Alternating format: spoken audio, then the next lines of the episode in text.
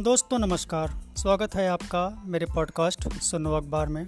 और आज का दिन बहुत ही ख़ास है प्रेस के लिए, अखबार के लिए, क्योंकि प्रेस के नाम पे सबसे पहले कोई विश्वसनीय माना जाता है तो वो है अखबार, जो कि छपता है, जिसे हम पहले से प्रेस मानते हैं। और अब तो मीडिया हो गया है, जिसका ये भी एक अंग है। अखबार है, टेलीविज़न है, नेट है, यूट्यूब है तो आज वर्ल्ड प्रेस फ्रीडम डे है। इसलिए आज का दिन ये विशेष है और आज के दिन प्रेस की आज़ादी के बारे में, प्रेस की स्वतंत्रता के बारे में बहुत सारे लेख हैं, बहुत सारी राय हैं और कुछ अनमोल विचार हैं, जो सबसे पहले मैं आपसे साझा करूँगा आज। महात्मा गांधी का प्रेस के बारे में कहना है कि प्रेस की स्वतंत्रता एक अनमोल विशेषाधिकार है जिसे कोई भी देश छोड़ नहीं सकता।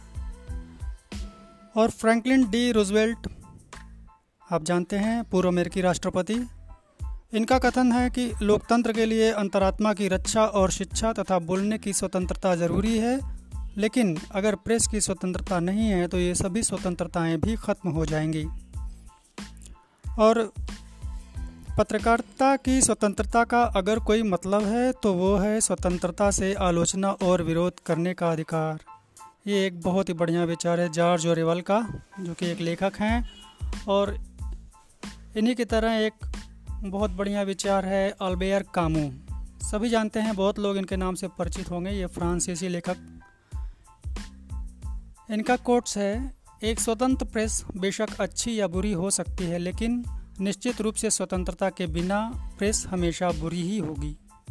और प्रेस को इस समय स्वतंत्रता के बिना ही बनाया जा रहा है। कोशिश यही की जा रही है कि प्रेस मीडिया स्वतंत्र ना रहे, जो कि आप, हम सब लोग देख रहे हैं। चलिए, इसके बारे में संपादकीय में क्या लिखा है? मैं बताता हूँ आपको। एक स्वस्थ लोकतंत्र के लिए चार मूल तत्वों का होना ज़रूरी है। बहुमत का शासन, अल्पसंख्यकों के अधिकारों की मान्यता संवैधानिक सरकार और सबसे महत्वपूर्ण संवाद के ज़रिए शासन। कोई चुनी हुई सरकार यह कहकर शासन नहीं चला सकती कि वह जनता के वोटों से एक निश्चित समय के लिए चुनी गई है। लिहाजा उस कालखंड के बाद ही जनता को जवाब देगी। सरकारें जनहित में काम करें या इनका मूल दायित्व है, न कि कोई एहसान। इसके बरक्स पेक्स की असली भूमिका लोक कल्याण के मुद्दों को जन धरातल तक पहुंचाना मुद्दों के हर पहलू से लोगों को वाकिफ कराना और लोगों की व्यक्तिगत और सामूहिक चेतना को बेहतर करने के लिए तर्क शक्ति को समृद्ध करना होता है। कई बार सरकारें ऐसी भूमिका को नकारात्मक मानते हुए प्रेस फ्रीडम को अपने खिलाफ मानने लगती हैं, लेकिन उनका सोचना गलत है। दरअसल प्रेस की मदद से जनता किसी सरकार के कार्यों का सही आकलन करे यह जनता के लिए ही नहीं, सरकार के लिए भी दीर्घकालिक हित में होता है। यही कारण है कि अमेरिकी संविधान निर्माताओं ने सन सत्रह सौ नवासी में संविधान को अंगीकार करने के दो साल बाद ही पहला संशोधन करके अभिव्यक्ति की आज़ादी के साथ प्रेस फ्रीडम को हमेशा संसदीय शक्तियों से परे करार दिया।